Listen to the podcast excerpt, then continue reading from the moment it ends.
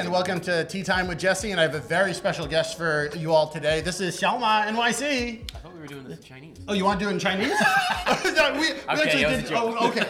I was like, you know, like I actually didn't tell you what we were doing it in.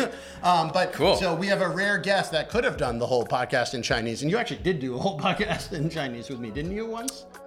I'm I trying to think remember, it may that have, yeah, the first part, yeah. It was, yeah. it was it was good. It was a good time. Uh, but uh, give a short introduction for our fans who don't know you. Although I'm guessing that uh, honestly, probably all my fans know you. So I um I am a YouTuber, content creator, uh, businessman as well. And what I do is I make videos on the internet, um, mostly surprising people by speaking their language, but I do other things as well. But so a lot of language content, and Yeah. I'm personally I'm just a big fan of the the way that you get like people not to be scared of doing the language, which is like you know, the big thing is like a lot of people are scared of speaking the second language, and Yeah. that, that just like that makes them like freeze up.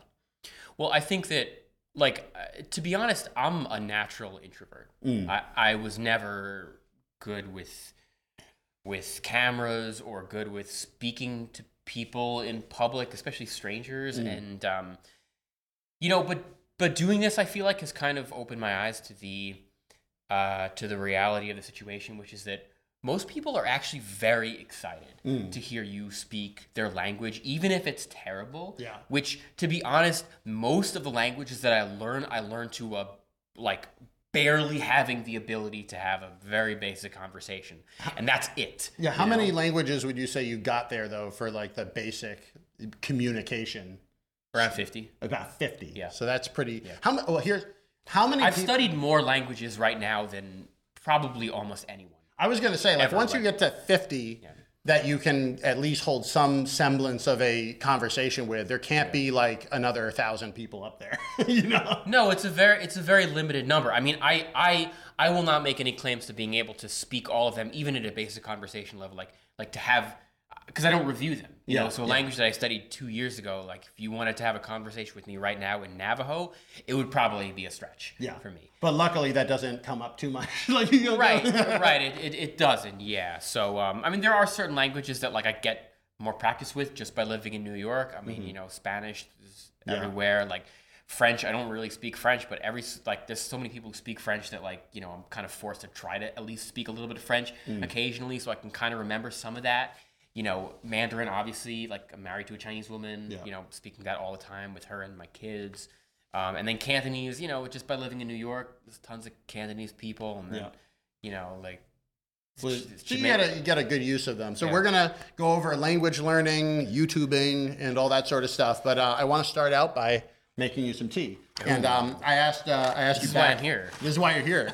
this is like literally. This is I like, just wanted some tea, and you're like, if you want some of my tea for free, Yeah. you're gonna have to be on my fucking podcast. Yeah, I- can, we, can we curse? Yeah, yeah. Why not? Why not? By the way, that didn't happen. But people are like, "Oh my God, Jesse's really like that." They're like, "We finally found out what he's like." Jesse's very nice. But yeah, take a look at the um, this. I half drunk through this one, but this is the uh, Tianjia raw pu'er. This is from the tea mountain that I went to in June, and it's like uh, That's it's, beautiful. I mean, honestly, if I could do all my teas like this, it also this, just feels really nice. Like it's it's, just nice uh, and the, the quality of the leaves Yeah, is, is great. So we're gonna make some of this. Um, you have uh, spent time in China and know pu'er tea, so it's always great to be able to, to some find extent, somebody. not as much as you, but No, but you know it exists. Like, you Yeah. know, you, you forget what I deal with on the internet. like, I mean, it's like the part of the fun for me is that like there are new types of tea that people just have never tried before. Hmm. And um, it's always fun to be able to bring people's like first experience of having like a raw pu'er or a cooked pu'er or something like that. Or even oolongs. Like, you know, oolongs for people that have lived in China, you've heard of oolong before, but a lot of people haven't. So um, when you uh, lived in China, what was your favorite like uh, tea to drink or food to eat? Oh man, uh, I, I I gotta be honest. Like I didn't, I wasn't a huge tea head in China. No. I, I would say I would say what I what what most interested me about Chinese teas was just all the people walking around with these like thermoses full of flowers. Like you'd just be full of flowers. Oh, Well, yeah, if you go the the, the, whole thing, the and, flower tea. and I was just I was like very confused at first. I was like, what are you drinking? Like, why are you drinking like it, well, like a cup of flowers? The the cab You know? drivers will have this like j- this um, like chrysanthemum tea or jasmine yeah, tea. Yeah, it was chrysanthemum, and I and I was because I had never seen that before in America. Nobody carrying around like a mug of flowers, you know, and drinking that wherever you go. And then and then also as well, people. Take a snap of that. Sorry. Ooh. There's good Ooh, stuff. That's, good nice. stuff. Yeah, very nice.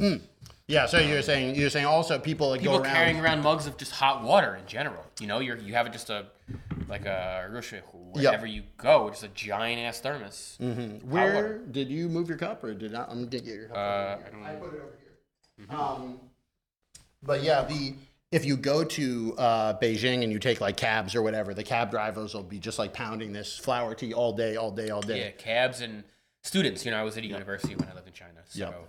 Uh, yeah, just students would always take it to class. You know, big bottles of hot water and thermoses. And It's just part, part of life. It's just part of life. Cheers. Cheers. Here you go. So take a sip. Oh, I love that.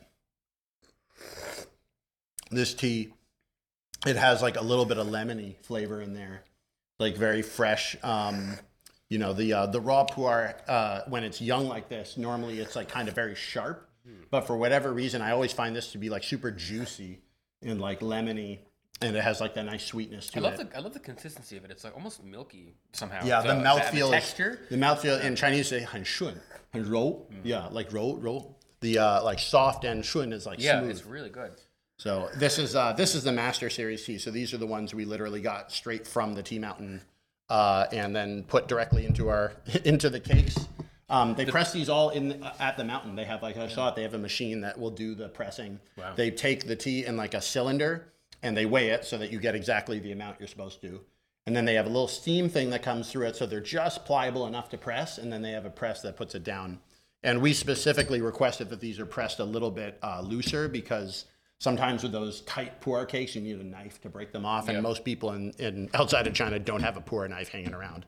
So it's um, There's a pour knife. Yeah, it's called a pour. specifically for ch- cleaving off chunks. It's like of- a, it's like an ice pick, like a mini ice pick. Wow. And um, amazing. you know, so uh, it's um, but again, most people in the states are not going to have that. So You know, when you, I look at these leaves, Mm-hmm. the first thing I think to myself as a stupid American Yep. is, can I cook these into a dish, like So- fry it up like spinach well, and, in and eat in 'em? I mean, in Yunnan, they have like fried tea leaves as like a part of a dish. Like usually, Yeah. you wouldn't just eat a whole plate of them, but they're like part of the a part Like a of garnish. certain dishes. Like I, I think they're part of a. We'll, we'll look this up. I should get like a Chinese cooking channel to like you know work with me on this. But um, if you go, uh, usually they're like you know they'll have some meat in it and they'll have like some fried tea leaves in there too.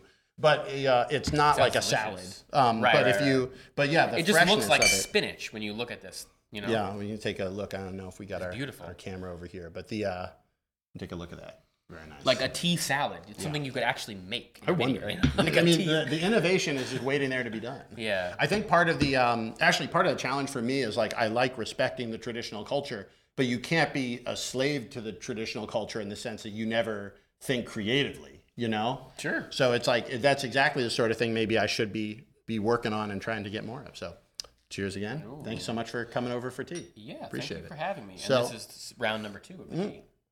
So uh, let's start with a little bit of a background. Like, how did you even think to start learning so many languages in the first place? Was it just like purely interest? Well, I didn't. I actually I started with learning Chinese. That was the first, you know, I mean, I summer after high school in 2008, I started learning Chinese and then I ended up getting a scholarship to go to China where I went and you know, and you know there's a whole forage for whole whole cottage industry in China of foreigners who Mm-hmm. are on TV and radio for these competitions where Yep. you speak Chinese and you see which foreigner has the best Did you do like the Hanyu Qiao or something like that? I, I didn't do Hanyu Qiao, but I did a similar competition on CCTV, which has their own, at least had Yeah. at the time, their own version of Hanyu Qiao. What do you think as like a language person of these language competitions? Like, is this a good thing? Is it a bad thing? Is it like just completely unrealistic and like for whatever reason only happens in Asia? oh, I think it's great. I mean, I think it. I think it. Uh, I think uh, for me, I, I had a very competitive mindset, and I always I wanted to have like the best of of a language, and so I think I kind of nat- naturally gravitated towards towards this idea of like being able to compete in a televised contest to see who has the best Chinese. And it is a lot of fun to go on those shows. Oh, Like, yeah. it's like super fun. It's super fun, yeah. I- And I, I, but the thing is, I actually, you know, ironically, given my current career choice, I actually never was very good at it. Mm. I was always very good at learning languages, but I, I, I never was good on stage. I got so nervous. I was never good in front of a camera. Also, I always felt as a guy, we look not too dissimilar. Um, but there were people on these shows where like I would go onto some of these shows on Chinese TV and there'd be like a like five foot eleven blonde girl from Siberia who just looked amazing. And I was like, Yeah. I'm not winning this competition. It doesn't even matter. like, you know, Yeah, I, I visuals, want to have her on stage and not Yeah. be like not have me there. Yeah. Um, I think it's one of the reasons I like comedy is because I, I kind of I don't know whether this is like a, a deep personal realization moment, but it's like I feel like the comedy allows me to earn my position on the stage because I don't look that good, you know. Right. Um, but the the those shows are a lot of fun to do. And do you remember a like a routine that you did for the competition, or like what kind of thing did you have to Oh do? Oh yeah, I did. Um, I did some dankou xiangsheng. I think I just borrowed some like Yeah. routines from I think Dashan. I did I did a couple things. I did uh I, I still remember this is actually from YouTube, but I still remember there there are these things that I've memorized. Uh 推动中美合作伙伴伙伴关系不断向前发展。美国总统奥巴马在华盛顿白宫推进行办公室会见了在美主持第三轮中美战略与经济对话的胡锦涛主席特别来。That was 哎，哎说得好，说得好，哎，掌声鼓励， Yeah. 哎哎，太好，哎 that, that one actually 掌 was 声鼓励 not from the from the from the competitions. It was from it was from later when I got back to the states and I wanted to keep doing the same type of thing on YouTube. Um, you know, this is around 2011. I really should put some of my, my guankou up on the thing, you know, 太平洋,印度洋,大西洋,北冰洋,欧洲,亚洲,非洲,美洲,大洋洲. That's the sort of stuff that'll work well on the internet. But at some point I realized that I, you know, cause, cause again, I had this competitive mindset to want to do these, these, these competitions, but I realized like you, I'm not like especially good looking mm-hmm. and I'm also not, um, I'm not great on stage and also like to get to that true pinnacle of China, it's so funny because people will approach me in the street and be like, "Hey, Xiaoma, like, oh my God, your Chinese is so good. Like, you got it, you got, you must be like the best Chinese in the world." And like, the reality is, like, I do speak, you know, very good Chinese for a foreigner, but like, I'm not in the upper echelon. I'm in, I'm in like maybe the top one percent or the top 0.1 percent. But like, there's so to many truly, foreigners to truly be a like linguistic performer because like xiangsheng like yeah. the actual comedy that i said is they call it a, it's yuyan yishu it's a linguistic performance art yeah that's like a whole other level like regular chinese people can't right you have to study for many years yeah. and then when you look at the skill of people like um you know you but then also you know da shan and also you no, know it, it, it, french guy julian yeah, like julian. you the, their level is just so extraordinary, and to get there, you need to spend so much time studying Chinese. And at some point, I just realized, like, I just don't. I just don't want to do that. Like, I'm not gonna. I'm not gonna get to the level. I'm not gonna surpass this guy. They've already been there, done that. You know, I need to kind of make my own my own way. But I think that that's correct, like, period, full stop. You have to make your own way. That's one of the things I felt mm. like Yeah. I always felt uncomfortable in that circle and didn't spend too much time in that circle of foreign performers because I was like, there are so many. It, it felt very much like foreign performers in China were a tool and certain things being built needed that tool. But it was never like, oh, these people are, are succeeding because they really have made a better work than everybody else. Um, to make it clear to people who are not familiar with this phenomenon, which I don't really think exists in any other country but China, there are people who, like, there's an entire cottage industry of foreigners who perform in Chinese at a very high level on Chinese TV and radio. And there's people, not too many, but there's, you know, a mm-hmm. handful, there's a dozen maybe, you know, who do this as their full time living, whether it's actors or, you know, all- Hosting. hosting, yeah, yeah, on TV, comedy in Chinese, Yeah. right? And I don't th- like I've talked with my friend Matt who speaks Japanese at a very high level, and he he's told me that there's there's nothing similar to this phenomenon Even in Japan. In Japan, yeah, I mean there there are TV shows that will get foreigners as guests on panels, Sure. but there's no there's no industry of foreigners in Japan who who do like hosting gigs or comedy full time at a high level in Yeah. Japanese. And that was also one According of the, According to him, anyway. Yeah, yeah. But it, it is it is a weird thing, and on one hand, it was very useful. I feel in the beginning of my career because when I uh, when I first went to China, I had the Fulbright Fellowship for one year, but that wasn't a ton of money. And then afterwards, if I wanted to do this full time and perform in Chinese full time, it was very good that there was like actually an industry for it. Um, on the other hand, I realized very quickly that you're going to max out because Yeah. it was not the sort of thing where like I could I could audition for real roles and outcompete Chinese actors. It was either there was a role for a foreigner and then you can outcompete all the foreign actors, or you're just not in the industry at all. And it was and it and it sucks to to admit that, but it was I think pretty close to true, and I think now completely true. you're competing you're competing in an industry that's extremely niche Mm-hmm. and demand for which you know can't be above like like how many presenters and TV hosts are needed who are foreigners who speak extremely good Mandarin it's it's just not that high because why wouldn't they hire a Chinese host yeah. you know so it Well, so so mo- moving on in the and so you were like, okay, I'm not going to be doing these language competitions, but there was something there was something that you felt was the combination of competitiveness and striving and language, and then I guess it kind of eventually came out through your YouTube. Yeah, I mean, to be honest, I liked showing off, you Yeah, know, yeah. and I liked I like being able to showcase my linguistic skills, and for me, it was cool because I was never good at this in high school. Like I mm. like it just wasn't it wasn't something that I knew that I could do, and I had studied languages in high school, but I just didn't like. You know, I, I never really figured out how to actually learn to speak them. You know, and then when I started studying Chinese and I actually lived in China for a year and I got good at it, I was like, wow, you know, this is really cool. And this is kind of a skill and talent that I have for speaking languages. And so, all right, maybe I'm not good at, you know, good on stage and, you know, maybe I'm not the best looking. Um, you know, and I'm, maybe I'm not really that funny either, but like I can speak go this on language pretty other- well. Yeah, let's go on with other things you're not good at. No, Yeah. no, no, not good. Right. You're not good but I was good with languages. My teeth right? are a little And bit crooked, and you know, They I are have, a, I crooked, have a actually. wart on my skin. No, Yeah. like, you know. Um, yeah, but the but the language is Right. is and and I think like uh, I, I I think that the the cool thing about a language and performing in another language is that uh, people see a lot of the work in Chinese. They have a they have a saying that 台上一分钟，台下十年功. So one minute on stage uh, takes ten years of of work behind the scenes to pull off. And I feel like any sort of performance in the second language, you just kind of get that.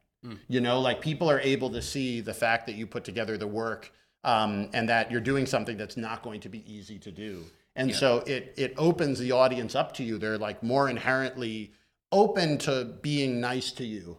Um, and then if you can pull it off by really making them laugh or really making them like, you know, amazed at the language skill or, or whatever it is you're doing, then like, you know, the, the audience is ready for it. They're there for you to be, be good. yeah. Does that, does that make sense? Yeah, I mean, the first really breakthrough hit that I had on YouTube with an American or English speaking audience, you know, that, that video where I it got like 80 million views um, of me speaking Chinese in restaurants. Mm. You know, that video, I, you know, people were like, oh, wow, that's so easy. Like, I could just go and, you know, do that too. And, and a lot of people did, you know, but, um, you know, and, and it was the and there were no, you know, ostensible expenses, Yeah. you know, associated with it. So I was just like going and making this video, but like the reality is it took me, you know, 10 years to learn the Chinese to that level where I was able to, to do that. Yeah. Um, So it's one of those things. It's like, you know, the person who designed the Nike swoosh or whatever. It's like, it looks simple, but like, you know, to be able to have the skill to be like, that's how it's going to look. There's a very famous there's a very famous um, quote that is attributed to Pablo Picasso. I don't know if this is apocryphal or or if it actually happened, but um, he is said to have uh, been approached by somebody in a restaurant who recognized him and and said, "Hey, can I get can I get your autograph?" Hmm. You know, and and and Pablo Picasso he he like quickly drew a little portrait on a on a napkin mm-hmm. and signed it, and he said, "Here, one million dollars, please." And she was like, "What? One million dollars? That took you like literally less than thirty seconds to make." And he said, "Yes, it took me thirty seconds to make, but it also took me twenty years of study and and and constant, you know, practice to be able to be at this level where I can do that." Yeah. I mean, it takes all that stuff kinds of wind up baked into the work. And then I'd be interested in what your take on this is let's say you put in that work, but that work may not be seen by all cultures at once. Like, you know, I'll just give you an example. Like, I did a joke that I did on um, on Chinese TV about the Boston accent. About so like you know like you know when like you know like there are usually a lot of R's like uh, 经经常就是美国人说话就是儿化音很重， hard 但 for 是 Chinese people yeah. to relate to. 但我们波士顿人不这么说，波士顿人都 I park my car and have it yet. Like you know, so there's a park my car in Harvard Yard joke, and I put this on Instagram, and I had a bunch of people being like, "Oh, that's so hack. That joke is so old," and I was like, "What I'm doing with that joke is that I, you know, in China where everybody's a foreigner, I wanted to be a guy from Boston. I want to be a real person. It turned out that it took me years to find a breakthrough joke where I could like relate to what they understood enough and get them to be like, oh, you're not even an American. You're like Jesse from Boston. Um, but that sort of like work behind the scenes is not always seen by the uh, by the uh, the audience in another country. They're just like, oh, you literally took a hack joke and did it. Right. Um, do you ever feel like you're sometimes you create a work that is going to be playing in one culture and another culture a different way, and you just have to like deal with the fact that people all over the internet are going to interpret it differently? Yeah, I mean, you can't as a as a performer or as a creator, um, you don't you don't have control over how people are going to perceive what you do, and in fact, it it almost isn't like you can't have any expectation on on what the audience should know, and the fact that it took you so much time to make this video, like the audience doesn't appreciate it. Well, it, it doesn't really matter because you know if you think about your own personal consumption of entertainment or media, like you know, you're not thinking about how much time and money it took them to make this Netflix show. You're just Yeah. thinking about whether it was good or Did I- it was did I not. enjoy it or not? You know, and if it was shitty, it doesn't matter how long it took them to make. You're just like, oh, it was a shitty show. I'm going to click on to the next thing. You know, so as a as a performer and as an entertainer, I I can't, and even just as a businessman, you know, with a language course business, you know, I can't have any expectation on the audience. You know, I have to just do what I think people will enjoy, and sometimes I'm right, and sometimes I'm not right, and very often I'm not right. And you know, when I'm not, like I, there's nothing I can do but move on. Yeah. You know, the How- next thing. How do you feel like when you spend, say, like weeks learning a language and go somewhere to speak it, and then the results don't come? Yeah, sure. I mean, that happens all the time. That happens all the time. And again, there's there's like there's nothing I can do Nothing you about it. do. You know, I've I've for sure I've spent weeks on videos that that turn out to be a total bust, and I don't even post them. And then you don't time. even post them. Yeah. And then you, they'll finish them, and you look at them, and you say, Usually, "That's not usually I it." will post them. Um, I mean, but the worst is like the worst is like when I when I spent all this time and money, and I, I've spent like thousands of dollars and weeks and months of my time making videos that just turn out to be total shit. And Hmm. no, like I think they're cool. And when I post them, I'm like, damn, this is gonna go super viral. But then I post it and like nobody cares, and the comments are all like, this is retarded. Have you have you ever thought of having a separate channel that's called Xiaoma Just Shit, where it's just the shitty videos? No, because I feel like like YouTube is very intelligent. Like you know, it, it, it serves they up it serves up the content. Like because the great part about YouTube is like if it's not good, nobody will see it because YouTube just won't promote it to them. Yeah, You this know, is it's- actually. it's like, I whatever. actually have been like I tell this to people who are trying to get started, and and like originally it sounds kind of like pessimistic or like uh Mm-hmm. it should be depressing, but I think it's not. It's like if you're Nobody's really- gonna watch your stupid videos. If you're bad, no one will see it. Yeah, like yeah, no one right. will see you fail. It's Right. actually impossible. If you if Yeah. you are good, people Yeah. will see it. If you are bad, no one will see it. So you really have complete openness to fail when you have no following. Unless you go viral for the wrong reasons, That's which does true. happen occasionally. But in 99% of the time, you just won't go viral because your videos are bad. And or I, I don't want to say bad, but not interesting. Yeah. You know, not interesting to some audience that Yeah. that could be interested in videos. How do you decide what type of video is going to be interesting on YouTube? I mean, I just have to like I, I made videos for a very long time that never went viral, and I I just kind of it was just fun for me. I like making, videos about languages. I, I like speaking languages and studying languages, and so I made videos for a very long time with nobody watching. Um, and then you know occasionally something would go viral, and when something went viral, I just would try to make more stuff similar to that, and it's essentially re, you know remain my approach. Um, and I, but I, I always have to make stuff that that is in concert with who I am, and um, you know, I don't make stuff that that I am not good at or I'm not interested in. Um, and when I try to do those things, I you know I just inevitably fail, and it's and the results are it's not great. Yeah, I feel like a lot of times people think, oh, if you're if you're good at making content and you have the followers, then like you know whatever you want to do is going to work. And I haven't found it to be. It's not true. No, It's not- it's, I haven't found it's, it. It's totally not true. I mean, I, I, I always hope that would be the case. You know, I, I and I and I and I consistently try to experiment on my channel. Mm-hmm. Um, and sometimes the experiments succeed, and that's great. I mean, a great example of this is my, you know, massage videos. Like, I just tried doing it one time, and it ended up working out, and. Now I do all kinds of like weird massages and body treatment. Like for some weird reason, people enjoy watching me Get get massages and like haircuts and This is like literally my life stream. You know, like I'm like such a. I know. guy. Well, and it's funny because a lot of people will be like, "Wow, that's like that's like the cushiest job ever to get get massages."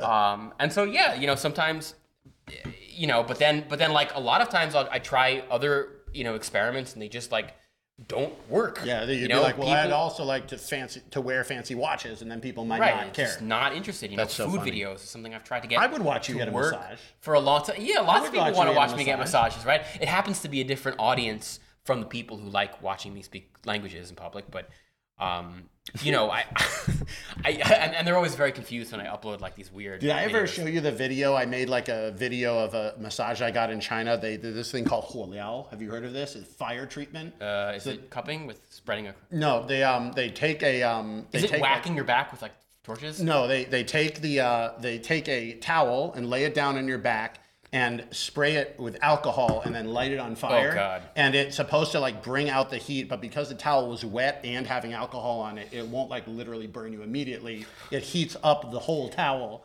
And mm. I remember I did a video blog on this way back that I actually never even released. But I didn't see this when it was happening because I was on my back and my friend was taking the video. And the guy had his alcohol in like a basically like a Nongfu spring water cup with like some holes poked in it. And he sprayed it on there and then he lit the thing and then it didn't light. And then he gives it like, hmm?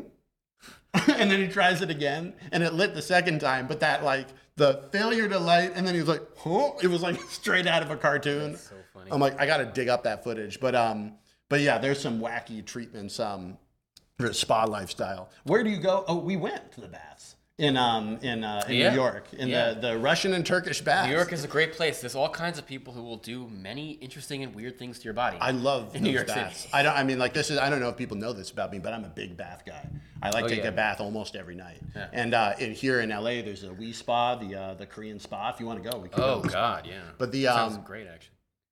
but like I, I just love like um that sort of thing. And Saunas, steams. saunas. I'd love to go to Japan and go to some of those onsens. Have you ever done that? Yeah, Uh, I don't. Th- oh, you know, no, no, no. I, the closest I've, I've come, there's like Korean spas in New York where you can go and in the winter sit outdoors in the Hmm. Oh, that's hot good. pool. Yeah, I haven't done it in Japan though. Yeah, yeah, I gotta go. And if anybody has an onsen and wants to invite me to Japan, like I, I will go. I will totally go. I'm, I'm in with you. So the uh, so anyway, so you have these things that you discover, like you discovered that people will watch you getting massages. Yeah. How do you balance how much of your content is kind of giving the audience what they want, and how much is that experimental? You have no idea whether it's going to work.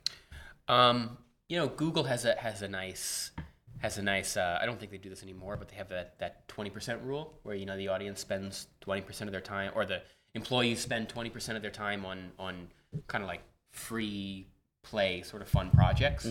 Um, and so I try to do something similar with my content. You know, every one in five or one in four videos, I try to do something weird, experimental, or, or edgy. And you know, most of the time it doesn't work, but occasionally it does, and um, and sometimes it leads to new and interesting avenues of success. So, you know, I um, uh, yeah, I mean, it's how it got me to this to this point, and I mean, now I'm spending a lot of time on my on my other businesses than than content. But uh, you know, as far as content goes, yeah, I like to experiment. Yeah, because I feel like I always have this like temptation where it's like one of the reasons I started doing the short videos for the tea is because one, tea is actually I think a really good topic for short video because people and generally people in the West don't know that much about tea. So you may, hey, this is raw pu'er tea. I could totally talk about that for sixty seconds. But also, I sometimes worry that I, you know, it took me too long to do something like this where I'm like really breaking out of that mold. And um, I don't know if it's because I would be worried it wouldn't work or just you just realize that like, oh, it's not going to be the most time efficient way of You know, you could you could make a show like this and maybe no one would watch it. You know. Well, So, of course. yes. But you have to you have to assume you know when you when you do that that twenty percent rule, you know you have to assume that much of that time is going to be wasted. Yeah. Right. But it's not really Or a waste- waste. yeah, It's not really a waste. I mean, the final product, yes, nobody might might watch it, but the learning that you get from it Yeah. is is possibly not a waste. I Well, mean, that's- because I've tried so many things on YouTube at this point, and I and I sort of I know what I'm good at, and Mm-hmm. and I know what I'm not good at. You know, and that's and that's knowing what you're not good at is is almost as important as knowing what you are good at. Do you ever feel like there are things you want to be good at desperately that you're not good Oh, at? yes, you keep course. trying. Yes, yes, what yes. are what are those things? Oh, many things, many things. I mean, I, I wish I was funnier. For Yeah. One. Um, I wish I was a good storyteller. I'm not. I see so many. You don't YouTubers. think so? No, I think I'm a terrible storyteller. I think there's so many YouTubers who are good at. I think the the pinnacle of of of a good YouTuber is somebody who can make the most mundane day in their life interesting. Uh, Somebody like Casey Neistat is Yeah. a perfect example of this. yeah, he You really know? a lot of those taking a of- shit in the toilet like 12 million views you know Yeah, and, yeah. and it and it's just it's like the the the real the artistry and the storytelling behind that um is something that that I've tried working on but it's just I'm just not there It's funny. We were. I was literally setting up that camera, and we were talking about this. I said, like, I feel like I'm a better storyteller, creator, and and not a good grindy creator. By which, like, those sort of projects, like, you may work for weeks learning a language on one video. Right. That sort of grindiness, I just find I don't have the. Uh, I don't have the stick with itness to do. yeah Um, I'm, but I'm very good at, at doing something boring for a very long stretch of time which is an incredibly valuable skill. yeah Like, in if- many cases yes It's it's it's a very valuable skill when it can be paired to something you actually enjoy doing. Well, it's great for I'll say it's great for learning languages because learning languages uh, something that what something that people don't understand is learning languages isn't actually hard. Hmm. Like if you want to learn French or if you want to learn Chinese, you you it's not rocket science, you hmm. know? You you sit down an hour a day and you speak to somebody in French, you get a French tutor or even just like you read a book, you do a course, you sit in like you will get good at French. Hmm. You will be speaking French within a few months. Like it will happen, you know? But the hard part is just sitting down, Actually doing it. slogging through this day after day after day. Can you do that? Most people can't. Yeah. You know, I can. I'm very good. You're I'm good at very, that. very good You're at like, that. can you slog and like you know Yeah. grind? I can't. right? And but- that's what I did with Chinese. Yeah. And I got very Well, Chinese, you have to do that. And I went through those periods. Like I took those intensive classes in China where we had to learn 100 characters a day, and then the next day we had a test on them. And I was able to do it for quite a while, but I think um, yeah, I, I clearly can't do it for years and years and years. But the um, that sort of uh, that that that idea that the languages are not actually hard; they just need time. I feel like a lot of times people think there's a shortcut, and maybe for some things there are, but like you know, people, how did you learn how to read all those characters? I wrote them a bajillion times, Yeah, and no then eventually, unfortunately. I can read them. It's sim- it's similar to things like uh, losing weight or bodybuilding. You know, like if you want to lose weight, that's also not something that's very hard. There's no rocket science to losing weight. Like you just eat less, mm. but you eat less consistently. Yeah. You eat less a lot and just do it day after day after day after day until you're like you're just your mind is gonna fucking explode. Like, I, I want to eat some fucking chips right now, and you don't eat those chips. You know, like you just have to do that a lot, right? And so like I lost, you know, 20 pounds in the past two months just by eating less. I thought you looked good. You know, I, I thought you, yeah. But it's so But it's that's just- something I'm good at. You know, it's something I'm good at. I feel like that's the sort of thing that I really struggle with, and, and when I've when I have succeeded, I've ma- I've been able to really compartmentalize the thing. I was like, I'm going to make one T video a day every day, and I'm going to do that for as long as I really can. And um, in the beginning, it was necessary to get going because in the beginning of those processes, you don't see results in day one. You really need to think of this as like I'm putting a dollar in the bank every day, and if I put a dollar in the bank every day and there's interest, you know, one day I'm going to look back in there and there's going to be a bunch of money in the bank. That's right. Um, and so I think I heard a quote that kind of reminds me of this. It says, People radically overestimate what they can get done in one year and underestimate what they can get done in five. Yeah.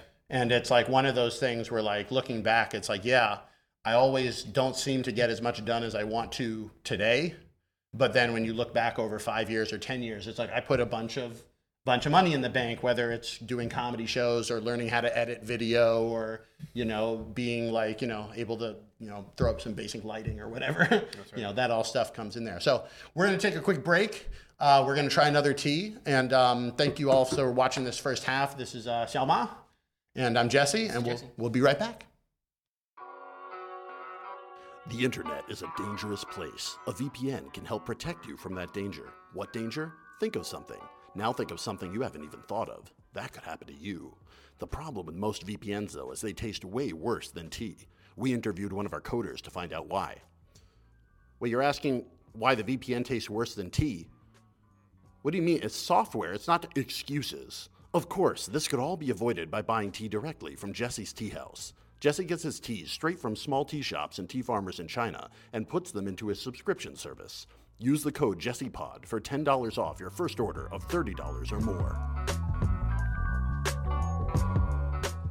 Hello, everybody, and welcome back to Tea Time with Jesse. We're here today with Xiaoma NYC. Thanks so much for coming by. That was a great ad just there. That was a good ad. Oh, it was so good, so good. I don't even know what we put there.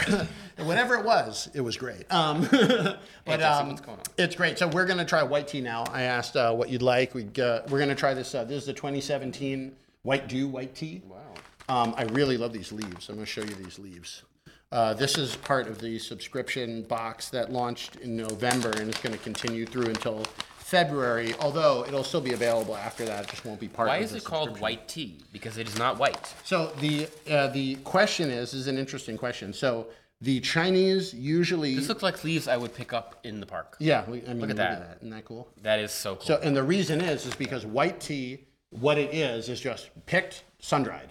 That's it. Yeah. So all the other teas that go through, oh, they're fermented or they're roasted or they're whatever. The white tea is the simplest, kind of purest type of tea you can get in the sense that it's literally just leaves that have been sun dried. Um, and so it really is. Um, you need to have good quality because like why do that with bad leaves? Yeah. Um, but also the result of it is just a very pure, fresh flavor, which I really like. Um, so we'll show that over here. Um, you asked uh, white tea. Why is it called white tea? So the the Chinese choose the color of the tea that they name it after the color of the tea liquor. So like the actual tea uh, itself. So that's why what in the West they call black tea, the Chinese call red tea because the liquor is kind of like a red, but the leaves are dark black. So the British called it black tea because the leaves were dark black, but the Chinese call it white tea because the leaves are basically uh, the leaves have these white hairs on them.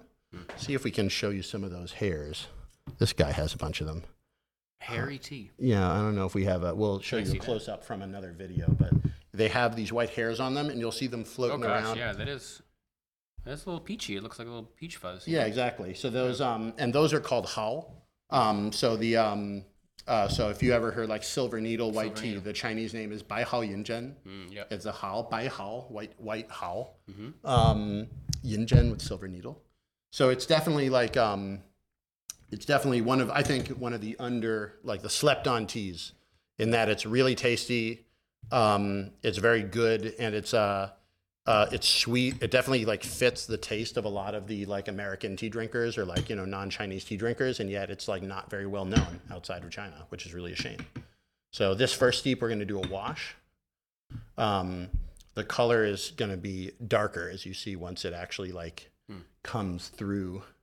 So this first steep, you can drink it, but it's um Looks like a like Yeah. a gorgeous kind of golden peachy color. yeah, it's nice. So you can pick whichever tea pet you'd like to dump on. Dump on them. Give the frog. Here we go. Give it to the Where's frog. uh where's Clyde? Clyde is over there somewhere. Uh, Clyde is a, a little bit of a big deal. It's hard to book Clyde for these things. Oh. Clyde's like busy. Okay. He's got That's, uh, projects. He's got projects. He's got projects. Hashtag Team Clyde. a true Always LA, just yeah. constantly trending on on TikTok. Um, you know, but he's he's good at what he does. What can we say? He sits there. He has keyboard on him. Not many people. They think they can do it. They can't do Can't. it. They can't do it. Do you drink coffee? I I actually have had like seven cups of coffee in my whole life. Really? yeah, so I'm not a big coffee drinker. I just didn't like the taste. And then um, now that I do this sort of like, you know, the tea thing, I think a lot of people have been asking me about coffee. Should I try coffee? I actually would be interested in trying some good coffee. I wonder how much of my aversion to the taste of coffee was like when I was younger, I had like really bad coffee. Sure. In the same way, like some people are like, I don't like tea. Yeah. Because they, like, they had like a Lipton tea bag that was steeped for eight minutes once, and then they're like, "Oh, tea is bad." I'm like, "Nah, man." Another thing you might you might like to try. Um, there are many other caffeinated plants that are used for drinks, Hmm. mostly in the uh, the Ilex genus. So You're bringing out the the, uh, the, the caf- caf- yeah, caffeinated holly plants like um, Guayusa. Guayusa, yes. Yerba mate is in the family, but there's others like Guayusa is one. I really want to try that. I, I mean, I'd love to do a Some of them tra- make delicious beverages. It'd be. I'd love to do a travel show sometime where I can try like teas of the world and Yep. like go and do that. Uh, cheers. Cheers. By the way, enjoy the white tea. Ooh. Oh my gosh, it's so Love it. it's so fruity smelling. Wow. That the it's just like. What do you think? Wow. I love this. It's like a it's almost like a nutty flavor. Yeah, there's a there's a, a little bit of an herbal taste to it because it's aged uh, 2017, so that's six years aged. Wow. So the aging brings out the herbal flavor, and it'll be even more uh, clear in the in the middle steeps. Um, but like, Mm. I love it. I just think that the uh, like really good tea. What I always look for is like there's a lot going on, but it's not overpowering. Like there's no one note that's like, oh, this is like like too sweet or too bitter or too whatever. Champion beautiful Mm. color. Love that. It's a very good tea. The um, this tea has been a hit. Um, we've already had to restock it twice. Wow. Um, which is which is great. Um, Yeah, I can see why it's delicious. so anyway, so I want to talk a little bit more about the cool stuff you were telling me about your AI. Yeah. Um, uh, AI language learning. What is this? It's an AI language learning Yeah. robot.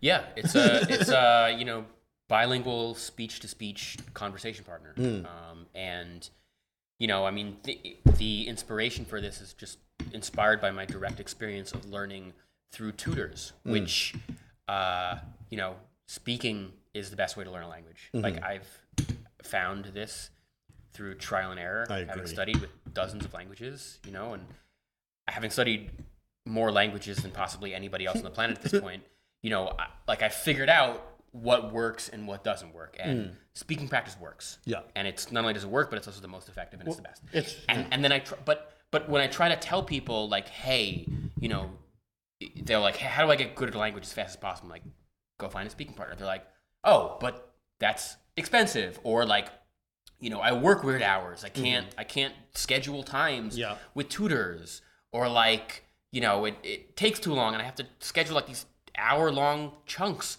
Or like if people then hears it, it makes me too anxious. Like I, don't, I just don't want to do speaking practice. I can't open my mouth Yeah. and say the first thing without feeling like they're gonna judge me Yeah. for how shitty my accent is, right? So I think this is where AI can play an amazing role because it's cheaper, it's less awkward, and um, it's way easier to schedule, and you can do it while taking a shit on the toilet, you know. And it's true.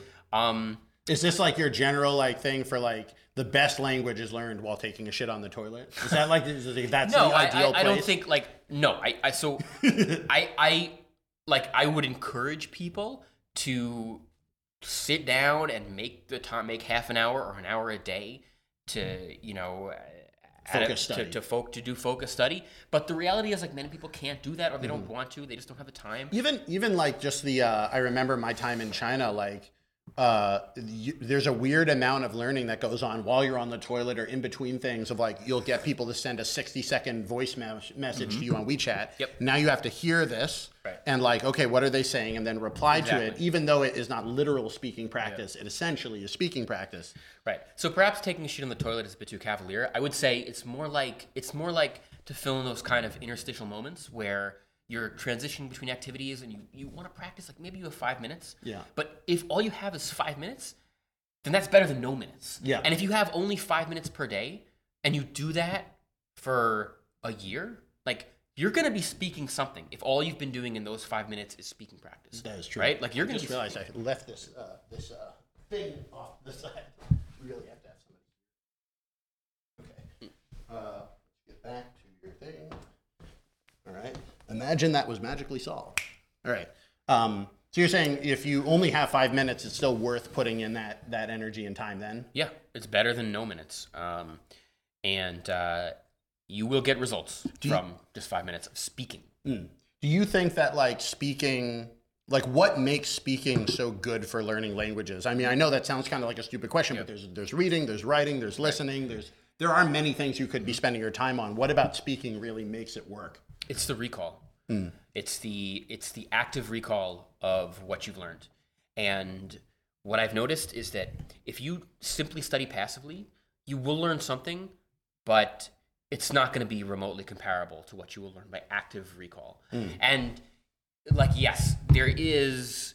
You do get value by saying phrases aloud from a book or a course, and that that is valuable. But what's even more valuable is when you say things out loud with with some other entity, you know, Yeah. previously. Well, it's what feels like so stupid. Like you know, donde está la biblioteca? Is like no one ever Right. has been like stopping people on the street and having to ask where the library is. That's it's right. Like, and and it feels like it feels like I failed so thoroughly at being a real human being that it almost doesn't matter what you say back to me. I'm already dead inside. You know, like yeah, that's that's right. And so if you're learning these these stilted phrases, you're not really learning the language. I mean, if your goal is to learn to speak, then the way that you do that is by speaking. You know, it's the way that people the way that most people learn a language is it, it's now like in school and in typical courses and you know at university it's analogous to learning to ride a bike by reading a book on physics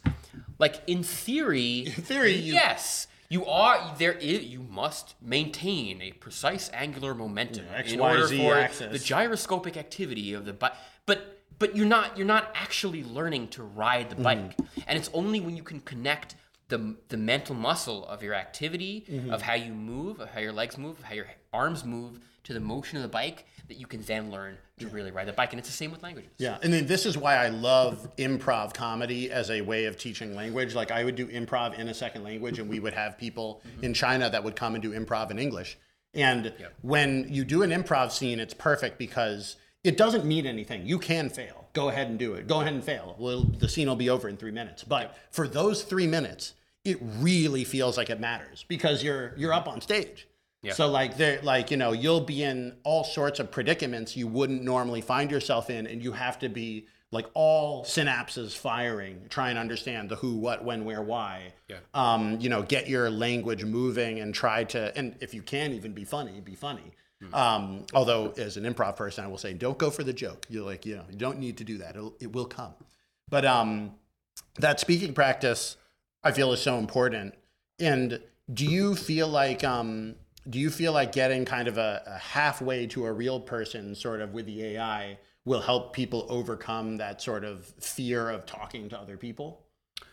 uh i don't know actually i'm i'm neutral on It's that question it's new, right? but, I i, mean, will say i will say that I don't know if it'll help you overcome your anxiety of speaking with a real person but i do know that it will help you learn to speak that i'm 100% confident. Well, that's, that's a good point. How much of that? and, and when you get better at speaking with an AI, then you'll also be better at speaking with a person. And in theory, that should reduce your anxiety speaking with a person as yeah, well. because because it's definitely like you know part of the anxiety is the language, and part of the anxiety is you're just not good at it.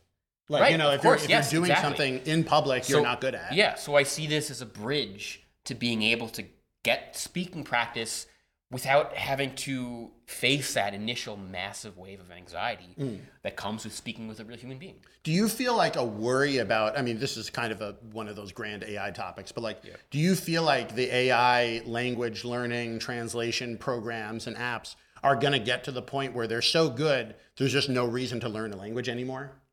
Well, I, we're already at that phase, and so? I, I don't think that like I mean, there's no like right now, you know, translation is already so good that you know, for the most part, you don't like you can go to you can go to any country on the planet right now with Google Translate and you know get around fine. Like you don't really need to learn a language for practical purposes. But I, but I'll say, I mean, I'll say a couple things. I'll say one, people want the human connection. You know, people want to be able to to like really say something and make somebody's day by speaking the language, and you're never going to get that through an app. Doesn't Yeah. matter how good the apps get. Well, it's right? like the- and, and when they see that you've done that work and you appreciate their culture, you understand that their culture even exists, is even a thing. Mm-hmm. Then, then they'll they'll reciprocate and they'll be excited to see you and excited to see that you made an effort to learn something about them.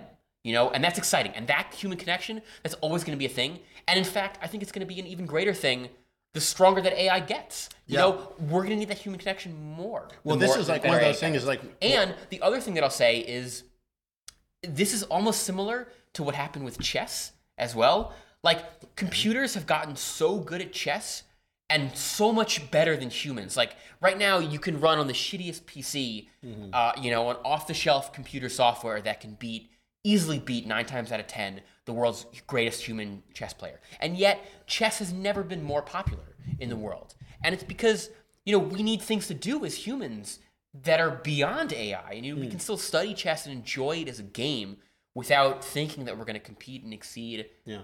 humans. Well, it's kind of like the weird thing I've noticed about a lot of this stuff is the the cheaper it becomes to do things pretty well, the more it matters to people that you spent all that extra energy to get the last couple Yeah. percent. You know? Exactly. It's like diamonds. Yeah. You know, um, natural diamonds for whatever reason, uh, People want You know, them. people want even when, as is the case now, synthetic diamonds are actually better. Hmm. Synthetic diamonds are actually clearer. They're actually shinier. They're actually better cut. You know, than than real natural diamonds that came from the earth.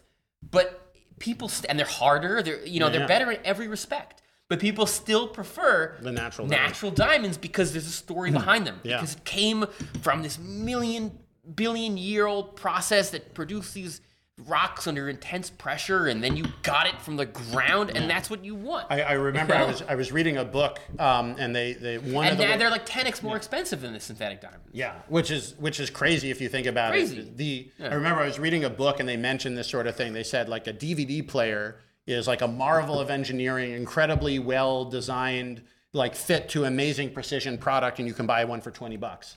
But a bowl that is handmade by a potter could be worth hundreds of dollars. And um, Thousands if it's an antique. Thousands, you know? yeah, exactly. And so the question is why, and, and I think the one reason the author said was that uh, in a world of amazing wealth of of stuff, the one thing that will never go away, that will never have too much of, is time. Your life is only so long as your life is, and if you have the time of a master or the time of an expert, that time is even more valuable because you know they also only get 24 hours in the day.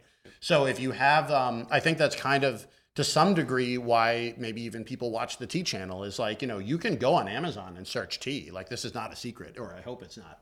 Right. Otherwise, I just really blew it. but like no. But the thing is, you're They you're, want your selection. well, the, yeah, they want like your the thing is, curation. I've spent so much time drinking so many teas, and I try really hard not to put junk on the website, and there's no junk on the website. Everything that I select, um, at least I liked. And even that basic process, but put through the lens of somebody that has a lot like resources in tea, you know, it doesn't do me much good to be selecting amongst teas on Amazon or whatever because a lot of that the- stuff is not so good. But and the cool part is that as Mm-hmm. an American who enjoys Chinese tea, you know, you have a really unique insight into what other Americans yeah. might like. Well, that was the know? thing. Is like go to a tea mountain. Uh, and they will try to get you to buy 18 different types of raw pu'er. And I'm like, I like that, but I can't explain to the audience the difference between 18 types of raw pu'er. Maybe two. But like maybe an aged and a young. And I hope that eventually the audience really will, you know, people will see more and more of the videos and maybe people would like at one time to have a box that's like four different raw pu'ers and together. But like the the tea people in China don't really have a good grasp of what will be interesting for the Western tea drinkers. And some people use this to essentially trick people, which is to say they'll buy bad tea and they'll say it's whatever Chinese traditional blah blah blah, but it's just the tea that China the Chinese people wouldn't drink, so that's why they could get it cheap. Um, a lot of the uh, like you know the, basically anything you find in a tea bag is kind of going to be like that. Um, and uh, you know you can abuse the fact that people need this uh, this help nowadays to sort through the junk. Yeah. Uh, and so maybe to some degrees, learning the language is saying sorting through the human junk to say like I have put in the time to try to communicate with you, and it was costly and it was difficult, and uh, and I didn't practically even need to do it. You know, I did it because I really care and I want to learn from you, and I want to show with my finite resource of my time that I really am at least approaching this with an open heart and an open mind. Does that make sense? Yeah. So like so let's say um uh, just from your experiences like you know can you share a time when you learned a language that maybe is a, a small or a niche language uh, and then what the people thought about it when you showed up and were able to speak Oh, so many. I mean, um, yeah. I mean, you know, indigenous American languages: Navajo, Ojibwe, Yucatec Maya. You know, like I, to this day, I get emails from native tribes around North America asking me, like, can I come to their community and learn their language and you know help promote their language and culture, you know, which are in many cases sadly dying out, Mm. you know, and like those from that's like the most exciting That's really cool. emails to read, right? And um, uh, yeah. What, what kind of um, uh, what kind of challenges do you have when you're learning, say, like a Native American language? Are there anything specific about them from the language perspective, linguistic perspective? oh, they're the hardest. they're really hard. Yeah, North American languages tend to be extremely difficult because they're they're agglutinative and like No they're, they're just yeah they're they're they're very um they just work in they just work in very unexpected ways from that you would never see in Eurasian or African languages. You give an example? Um, yeah, well, like so Navajo, for example, has animacy where depending on the noun class, the the you know like you can't say the the the boy, you know the the the the bird pecks the girl. You have to say the girl was pecked by the bird because the bird is less animate. It's like a hmm. kind of a lower spiritual order than than the, and so oh, you have to constantly keep the word order in mind. But then also additionally, like verbs are extremely complex and you know everything is made from a from a stem. So to say the word for for example plow, you need to you need to construct that from the root word for dig, and then you have to modify it with like six different stems. You know to talk about how deep the digging is and you know like what time of year the digging is occurring and eh, you know who the speaker is and and all of these different suffixes and prefixes in order to change the meaning of the root. So it's like trying to construct a language out of Lego bricks, and it just it just gets extremely extremely Well, complicated. this is one of the things that's like language evolved to be something that was learned like when you're a child and you pick it up slowly over many Mm-hmm. years and it's like it really didn't evolve like there's no the language makes no promise that you'll ever be able to learn it as an adult you know Yeah, and and I think what happens is when you get when you get communities that have been more isolated over thousands of years, they tend to develop more intricate. And this isn't my pet theory, but they tend to develop more intricate and complex languages because they don't have. Th- There's no need for foreigners to learn these languages. it's like the exact opposite of a pidgin which is to say Mm-hmm. Yes, because exactly. we all needed to figure this Yeah. out real fast we made it simple A, a perfect example of language in the opposite direction is Malay Indonesian, Hmm. where um, you know because of the, the the the intense trading that occurred in Southeast Asia over the Straits of Malacca for thousands of years, you know that language again. This is my kind of personal pet theory. Needed to be very uh, easily learned Hmm. by foreigners or by you know people with different tribal languages, and they all needed some kind of lingua franca that had to be sim- simple simple enough that many different people from different ethnic backgrounds could use to communicate together. so would you say malay is one of the easier languages to Yes, it's in, in in in my opinion, it's the easiest language to learn. Um, that easiest language that an alien could learn. Like like if you or me as English speakers wanted to learn a, a, uh, like an easy language, it would be Dutch or Norwegian or Swedish. But like the a- easiest. a- a but like the easiest language that an alien from outer space who's coming to Earth to learn, it'd probably be like Malay or Indonesian. I think. That's well. This is also another point that people are like whether a language is hard or easy to learn. It depends on who you are. It does, but there but there are absolute there are languages that are more or less absolutely easy to learn. Um, just like just because you know if, if a language if a verb conjugates six different ways in one or a hundred different ways in one language, That's just and it be hard. conjugates zero different ways in another language, like one is objectively easier than the other. That makes sense. That's one of the things I liked about Chinese was I always hated conjugating my verbs in Spanish. Oh yeah, so- conjugation sucks. It's a waste of time. Yeah, and- there should, no no language should have conjugation. You're, if you could be, mm-hmm. if you could be ruler of the universe and change Yeah. everybody's brains, I would ab- I would abolish conjugation. I, I would, there's many features of language. I would abolish tense probably. I would abolish. Yeah, Is that not useful? tense is also Was it not useful? Will it not be useful? Uh, From context, it usually is useful. Yesterday, it is useful. Yeah. Yes. It is perfectly intelligible. You don't need to say yesterday it was useful. oh, that's true. So, um, and that's how Chinese works. you It's how got many me- Asian languages work. Got me questioning myself. yeah, well, yeah, right. yeah, Yeah. yeah, Yesterday, is it useful? Uh, but but yeah, the Mm-hmm. um, but you're you're totally true in the sense that like you know in, in Chinese you have particles which are kind of annoying, but like it, but No, fundamentally Ch- Chinese is not a perfect language. I mean, in terms of in terms of easy, I get. I think. I think for me, Indonesian approaches that like platonic ideal of an easy to learn and elegant language. Um, but I that, that language is not perfect either. Yeah, yeah. There's no. There's no. There's no really perfect language. So if you could, again, in the sense of you're the you're the you know emperor of the universe sort Mm-hmm. of thing, if you could make a change to the way we teach language in the United States, what would it be? Oh, I think everybody should have an iPad connected with a kid in Guatemala if you're learning Spanish, and vice versa. The kids in Guatemala should have, you know, they're all they're all learning English through kids in the United States. You know, and so like the teacher does a lesson. Hey, this is our ten minute drill about how, um, you know, how the the past tense works, and now we're actually going to practice it with kids in Spain or Mexico or Guatemala, and we then we're going to speak, technology. and then they're going to do the reverse in English, and we can do that right now. Yeah. But I don't know. I think with AI, it also would be cool, which Yeah. is why we're, we're building this AI. Also, time zones are a problem. yes, time like, zones be a problem too. So I think that I think that AI in the future will be very helpful for this. Hmm.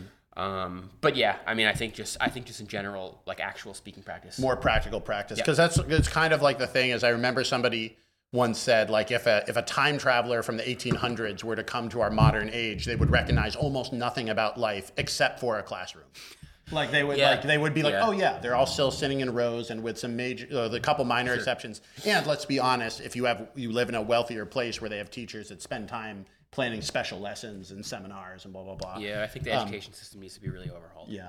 But so for practical language learning, um, if you are somebody who is starting, they say, I'm interested in languages, but I've never really attacked a language by myself out of a classroom. What are your advice for people? Um, start speaking as early as possible. Hmm. Would be my kind of main thing of piece of advice, and then also uh, consistency. You know, just like doing it and grinding at it for a long time is Hmm. the only way that you're going to get good. So don't feel bad if you're not good in the beginning. Right, because you're not going to be good. Yeah. You know, and it's going to take you a very long time to actually get good. But but also like I, I would also make sure that you question whether you really want this because there's lots of things in life that you could be good at that you could do. Yeah. Um, and language is one of those things that's going to take you a very long time um, to get good at. And, you know, you should ask yourself like that hard question in the beginning of like, do I really want to do this? Like, do I really want to spend an hour of my precious time every day for the next three years on learning French to hmm. be able to speak it, you know, hmm. with any semblance of accuracy, right? Yeah. And like, that's that's like a question you could because you, what else could you be doing at that time? You could be spending that with your kids. You could be learning piano. You could be exercising. You could be playing golf. Like there's so many things in this world. You could be playing video games or watching TV. Like there's, Yeah. there's so many things you could be doing. Ask yourself, do you like how badly do you really want it? Yeah. A well, very that's, that's also one of the reasons I tell people, like a lot of people come to me and they're like, should I learn Mandarin? I'm like, if you will enjoy the process of learning Mandarin, you will definitely, you should definitely do it. Hmm. But that's because it is so hard to learn that you can't even say like, oh, I want to be able to read, you know, whatever, the Romance of the Three Kingdoms in the original Oh, language. you're never going to be able to read. It's read very hard to do. you're never. Like, it's hard. The, the only way that's going to be like I can't read romance of the three mm. games. Like the only way to, you're gonna that's gonna happen is you're gonna be studying Chinese for ten years and like like it's not. I mean, it's just It's funny, Practically, yeah. it's an impossible. And then there's even these things where, like, I remember my, my biggest pet peeve of being even a high level Chinese speaker here is going to a Chinese restaurant where there's a Chinese painting on the wall and somebody has scribbled impossible to read calligraphy. And, and, and your dumb American friends are like, what is "Hey Jesse, what, does that say?" And you're like, "I, I don't know." And you're like, "I thought you spoke Chinese, Yeah. Jesse. What does that say?" It's funny. It's like literally as a linguistic performance artist who like that is like Right. one of the weirdest, hardest things to do is understand other people's like weird calligraphy Yeah, script. yeah, yeah. And it's also poetic and it's like not at all any regular language you'd ever use in real life. Yeah. Um, and yet it happens to be the most common way people see Chinese characters know, in the regular life. in America. Um, so so that's that's really cool. I have um, a couple other just language questions I never get to talk about with people. But um, what do you think of the idea of like language academies, like these places that they'll have a part of the government that is like this is how French is spoken, this is how Spanish Mm. is spoken, these are the right words and the right spellings, and these are not. Yeah. Do you think that's just like pompous, you know, idiocy, or is there a real value to being able to prune where the bounds of a language begins and ends? It's a good question. I've kind of gone back and forth. I, I, I think that I think that it could potentially be valuable, but I think that most of their efforts are really misplaced. I think these organizations tend to be very prescriptive rather than descriptive, and they create rules that are in many cases unnecessary. Like first of all, for me, I think that most questions of spelling and orthography are basically wastes of time. Hmm. Like, why does spelling matter? It doesn't hmm. really matter. Like, I, I think that if, if you're asking me a normative question about orthography, my answer would be everything should be spelled always exactly as it's spoken, and hmm. there should be no distinction between the writing system and the and the speaking. In an And- ideal and, to the extent in an ideal world, yes, and to the extent that there is any any divergence there is a complete waste of time, and there's mm. no reason like there's no reason i as far as efficiency goes to have like this crazy wacky spelling that we have in English, you know, or like the, all the French academies that maintain.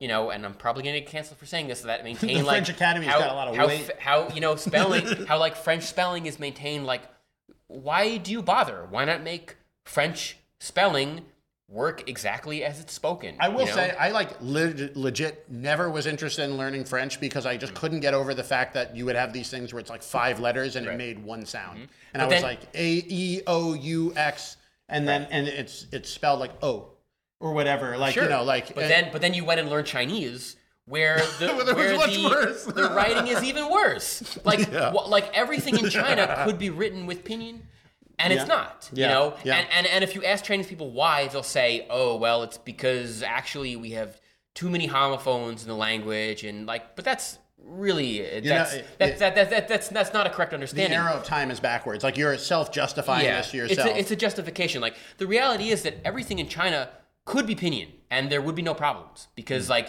if you can speak it, you know, like, and it can be understood, um, then it can be written. Yeah. But the reality is that the actual reason for maintaining Chinese characters is that Chinese people like Chinese characters and they want their heritage and culture to be preserved. Yeah. Which is a totally valid reason Yeah. for maintaining Chinese characters. But if you were to make me the master linguistic master of the world and like I, I were and you wanted to make the most efficient language system then like of course you would get rid of Chinese characters. Well, And they have, of course like- you would get rid of the French Academy, you know, Yeah. for language spelling. They, well, they have like a like linguists, professional linguists have a complete like phonetic alphabet of all the sounds the human mouth can make that they've discovered in Everything language. would be written in IPA, you know? It's yeah. So it's Sure. like so in um have you learned IPA? Do you know all these sounds? I actually don't. I'm ashamed to say this, but as a professional You don't need to be linguist, I actually don't.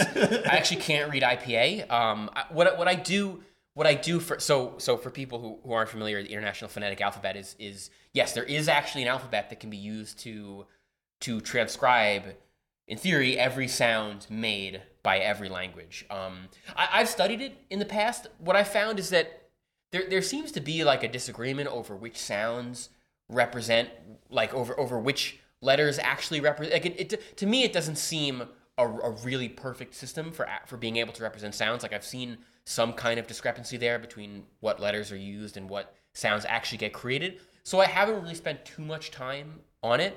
Really what i do with most languages when I study them is I'll transcribe them how I hear them using English phonemes and the mm-hmm. way that things sound to me in English. And I'll, I'll, I'll use an O where it feels appropriate to me and a U where it feels appropriate. And I'll just create my own ersatz idiosyncratic representation of that language when I, you know, using the letters that seem right to me. So so if Which, which a, kind of is awkward when I when I will share that those notes with with the native speaker and they'll be like, "That's not how this is spelled." I'm like, Yeah. "Yeah, I know, I know. It's just my own kind of convention." well that's I mean that and that can really trigger a lot of people who spent their whole life teaching their language as a second language. Yeah, it, tr- it, it, it, it does it does trigger people. It triggers teachers occasionally, um, but I know that I'm right. Yeah, I, you know, it's well, like you might be right for you. It's, it's, it's, it's right it's right for me yeah, Yeah, yeah. exactly but i also think i also think that it's i think that i think that generally speaking i think too much time gets paid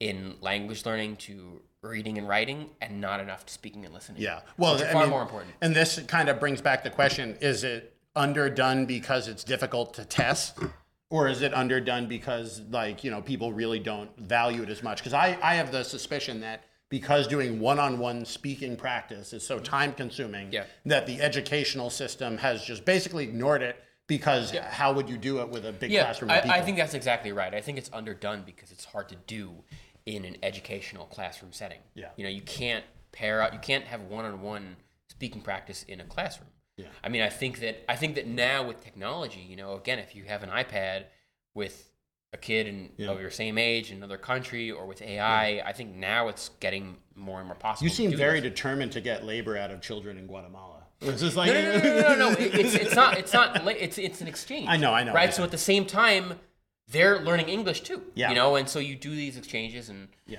Here, Um, here's a question I have for you as a, somebody who lived in China. And I would sometimes run up against Chinese people who just refused to speak to me in Chinese. They were determined this would be their English language practice time. Mm-hmm. Yeah. What do you do when you hit somebody like that? Um, well, first of all, I try to understand where they're coming from. I mean, like, you know, you they like there's not that many foreigners in China. Yeah. You know, and so when they see you, it's like, hey, like Yeah. let's let's speak some let's speak some you Yeah. know English.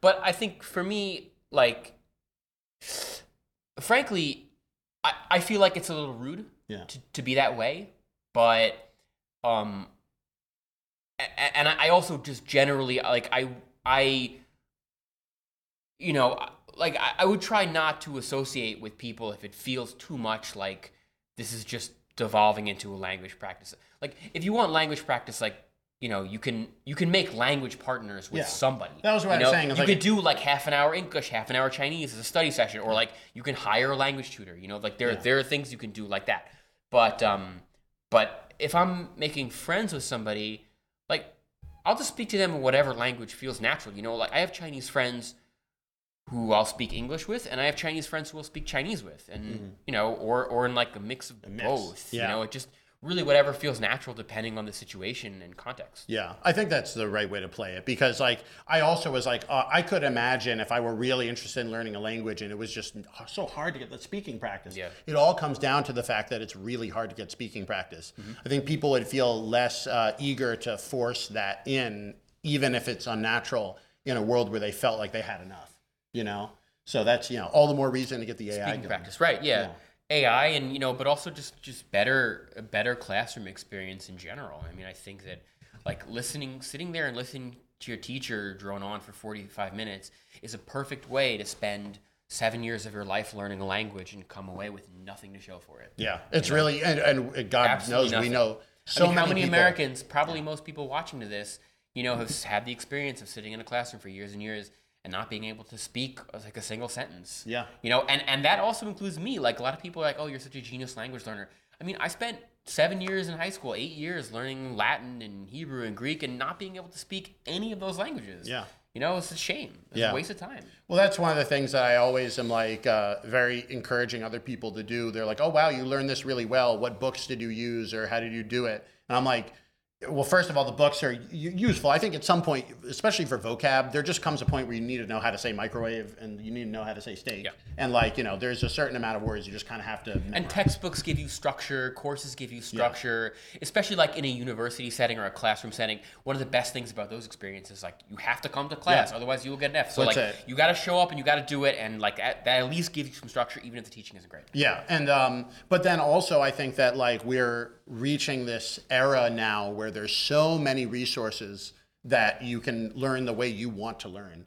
And hmm. so I think that like to, to to hear kind of that you create your own writing systems and it's like on one hand that sounds like it would be difficult, but on the other hand it sounds totally natural. It's like why wouldn't you take that short-term thing now that will be good for you now even at the risk of like long-term if you were to be an author in that language it would be harder but you're not going to be an author in that language Yeah, a lot of a lot of people a lot of people will will say to me, "Oh, well, you need to learn proper spelling immediately, otherwise you're never going to be a good speller in the language." But Yeah.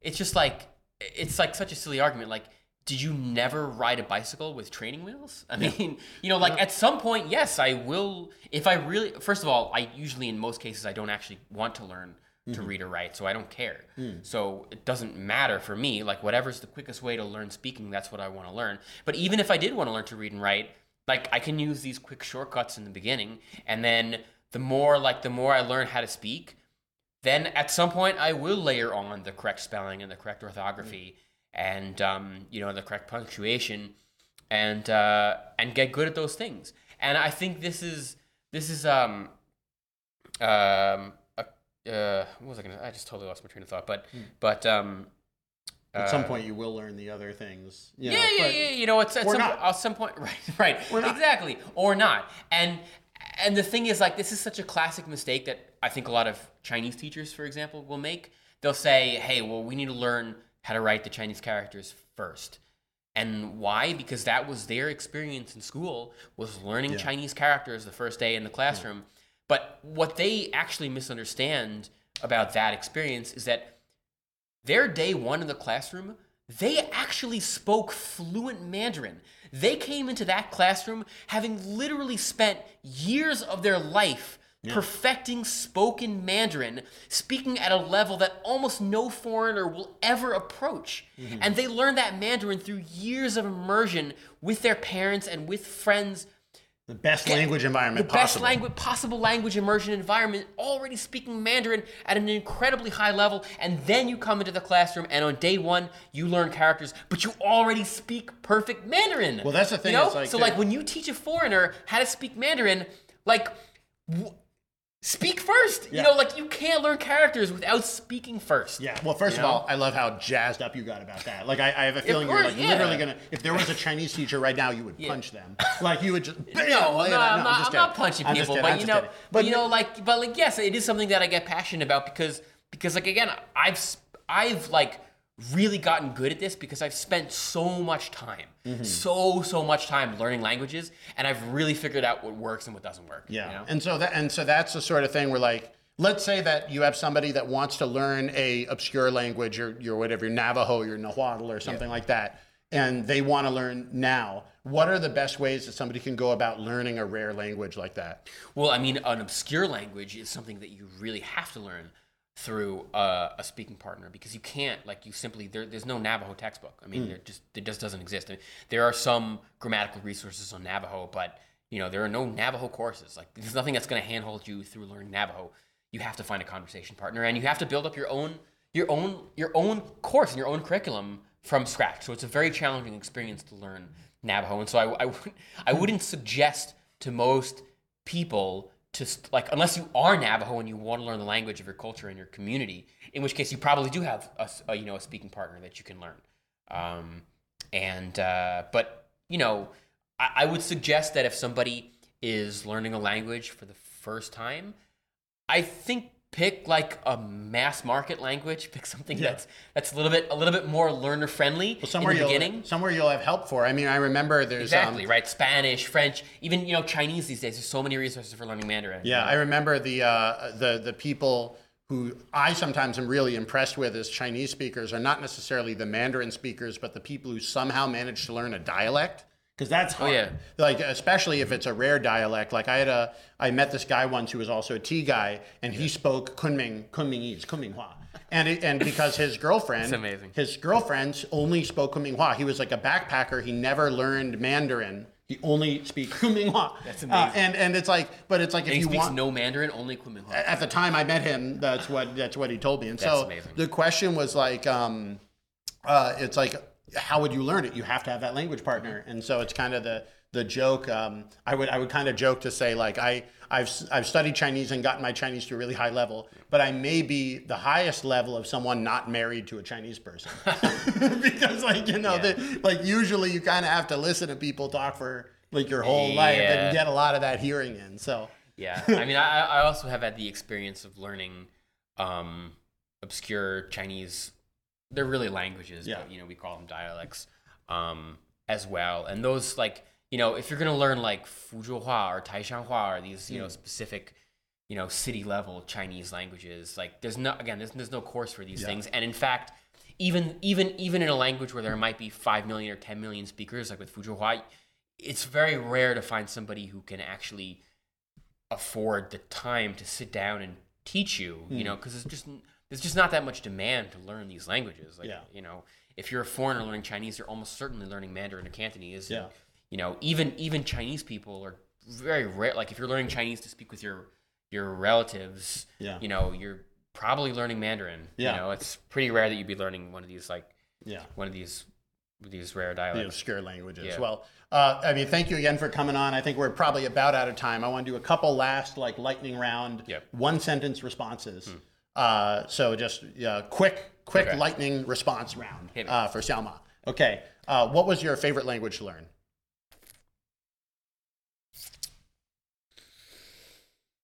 Uh, Navajo, just because how crazy it was. Okay. Um, yeah. Uh, what was your least favorite language to learn?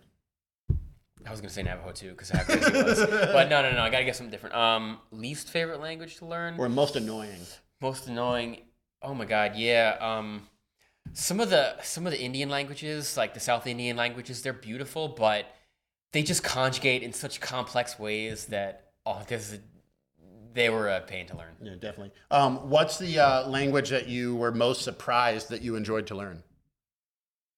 Welsh. Welsh. Um, just uh, just beautiful language, beautiful, beautiful, beautiful. The sounds, the language, just I just loved it, and also the experience of going there and chatting with locals in Welsh was really cool. I bet they love that. They, they thought it was, it was really cool. What's the uh, best gift you've been given by somebody after they've discovered you've learned their language?